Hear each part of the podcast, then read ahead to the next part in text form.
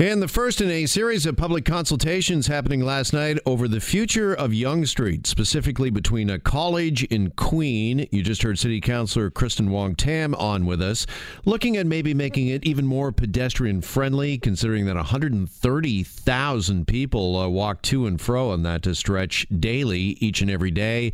They're looking at maybe expanding the sidewalks, which of course would mean less room for cars. We've already got uh, less room for uh, cars in uh, with the King Street pilot project now becoming a permanent. That uh, stretch of roadway certainly is more pedestrian and streetcar or public transit friendly. So, what would you like to see happen with Yonge Street? 416 870 6400, star 640 on cell. As we look to grow the city and the downtown into the future, are you on side with making a Yonge Street and more of downtown Toronto, quote unquote, pedestrian friendly? I want to welcome in David Wachsmuth. He is the Canada Research Chair in Urban Governance at McGill University, and he joins us here on Global News Radio 640 Toronto. David, appreciate the time. Thanks so much for joining us. Yeah, my pleasure to be speaking. Okay, we just heard from the uh, politicians, uh, city councilor uh, for the area here. Uh, what is your take as somebody who specializes in urban governance? Is uh, making a downtown and a main street uh, more pedestrian friendly? Is that the way of the future?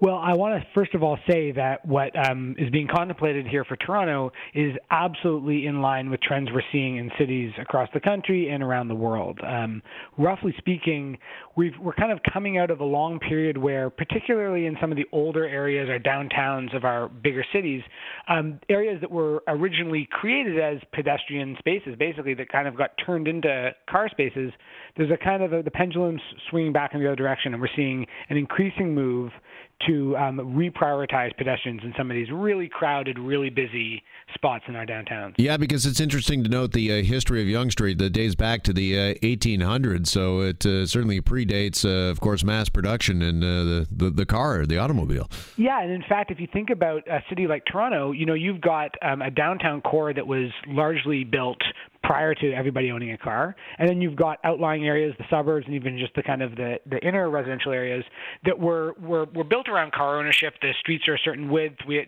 certain expectations. Um, you know, if you look at what New York's done with Times Square, here in Montreal, they're doing it with St. Catherine.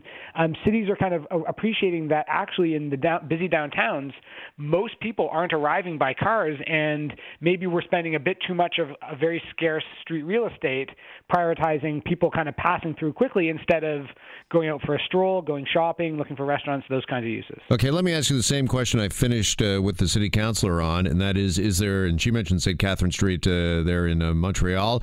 Is there a street or, or a model that Toronto should be looking at?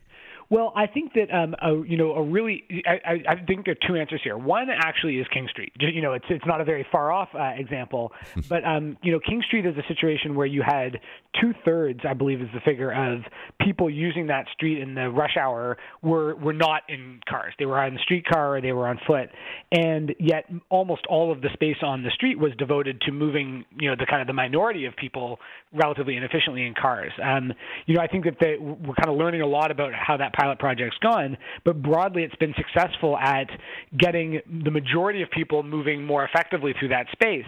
And I, you know, I think that you could apply very similar principles to Yonge Street, where you've got, you know, the stretch between Queen and College is just bursting with pedestrians, and you know, they they make life difficult for driving, um, not to mention for for walking. So that's why the other example I would point to actually is Times Square in New York, where if you think back 20 years, Times Square was just a nightmare.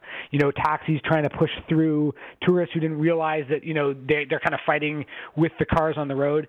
The, um, when Times Square was pedestrianized, the result was not just a better experience for pedestrians, but I think in a lot of ways for drivers as well, who wouldn't be tempted to to take this kind of really slow, frustrating route. They find other ways to go. I think the this, this stretch of Yonge Street, you could get a very very similar effect where it's kind of win-win actually because you get cars out of this frustrating area and make it less frustrating for the pedestrians who are left. You know, I think a lot of people have uh, always viewed Yonge Dundas Square as kind of our Times Square, obviously a mini version, if you will, of a Times Square.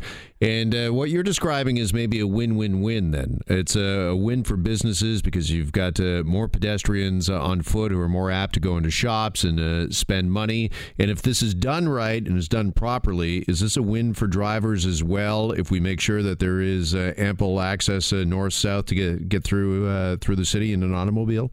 That's right, exactly. And I mean, I think you know one of the things that they had to contend with in New York when these decisions were being made is that there's a certain amount of inertia when you know you're driving on the street and you know you know where you're trying to get to and you kind of you have a, an image in your mind of here's the kind of short the shortest route but the shortest route isn't necessarily the best route. And by kind of actually removing in a kind of strategic way some of the bottlenecks the result is that you know that drivers end up actually kind of in you know getting maybe a slightly longer distance in terms of kilometers they have to travel, but they can have a, actually a better experience driving at the same time as um, you know an area that is that at this point really is a pedestrian area already. You know whether or not their car is driving by, the the vast majority of people who are passing along Yonge Street every day are doing so on foot right now. And as you mentioned, you know Yonge Dundas is kind of like the heart of the of of, of the city in a lot of ways. You know you you want to kind of recognize that with the way you're building the city. It's also uh, wondering as we're talking here whether or not there's some spill off effects or some unintended consequences uh, when you start uh, you know labeling certain areas of a downtown as pedestrian friendly or pedestrian areas, King Street now, and uh, maybe uh, this uh, section of uh, Yonge Street. Uh, if these are pedestrian areas and this is where pedestrians will uh, gather and move to and fro, could we see the hopefully the death rate drop a little bit when it comes to car accidents involving pedestrians? Is that perhaps maybe a, an effect we might have by separating automobiles and uh, those on foot a little more? Yeah, I mean, it's, it's certainly possible. You know, we need to look at the precise statistics to, to know for sure. But I think usually when you think about the, the things that cause dangerous you know that really drive dangerous intersections, you're looking at a combination of lots of people and also relatively high speeds. And so I think Yonge Street is not a place where you got relatively high speeds, is the truth of it.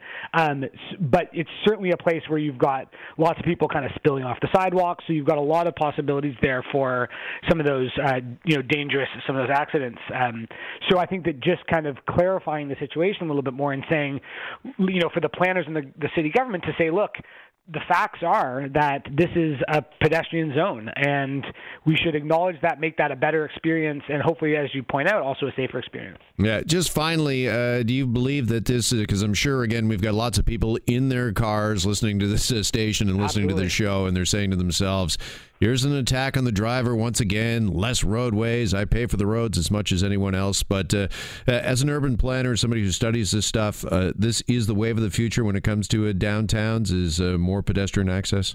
Yeah, I mean, I think that the you I think where we're headed is understand kind of clarifying a little bit that there are going to be certain spaces downtown where we're still going to place a really high emphasis on prioritizing people in, in their cars and there are other spaces where that's going to be de-emphasized. And i think that the principle of looking for the opportunities of places where people are already voting with their feet right? Where you look and you see 100000 people walking on the stretch of Yonge street every day that's a signal that this is a place where you know it's, this isn't going to be jamming anything down anybody's throats in that sense. It's a place where already tons and tons and tons of pedestrians are are moving around, and where it's not a particularly nice experience to be driving as it is. So I think these are exactly the opportunities that the city should look for and make sure that you know that that doesn't mean going to the uh, you know some other part of the city where right now people are in their cars and they like it that way. You know, I think that you can kind of look for these win-wins as we put it, and I think this is a good example of one. David, appreciate your time on this Friday. Thank you so much. Yeah, my pleasure. Take care. There goes uh, David Wachsmuth. He is with McGill University. He's the Canada Research Chair in Urban Governance and specializes in urban planning.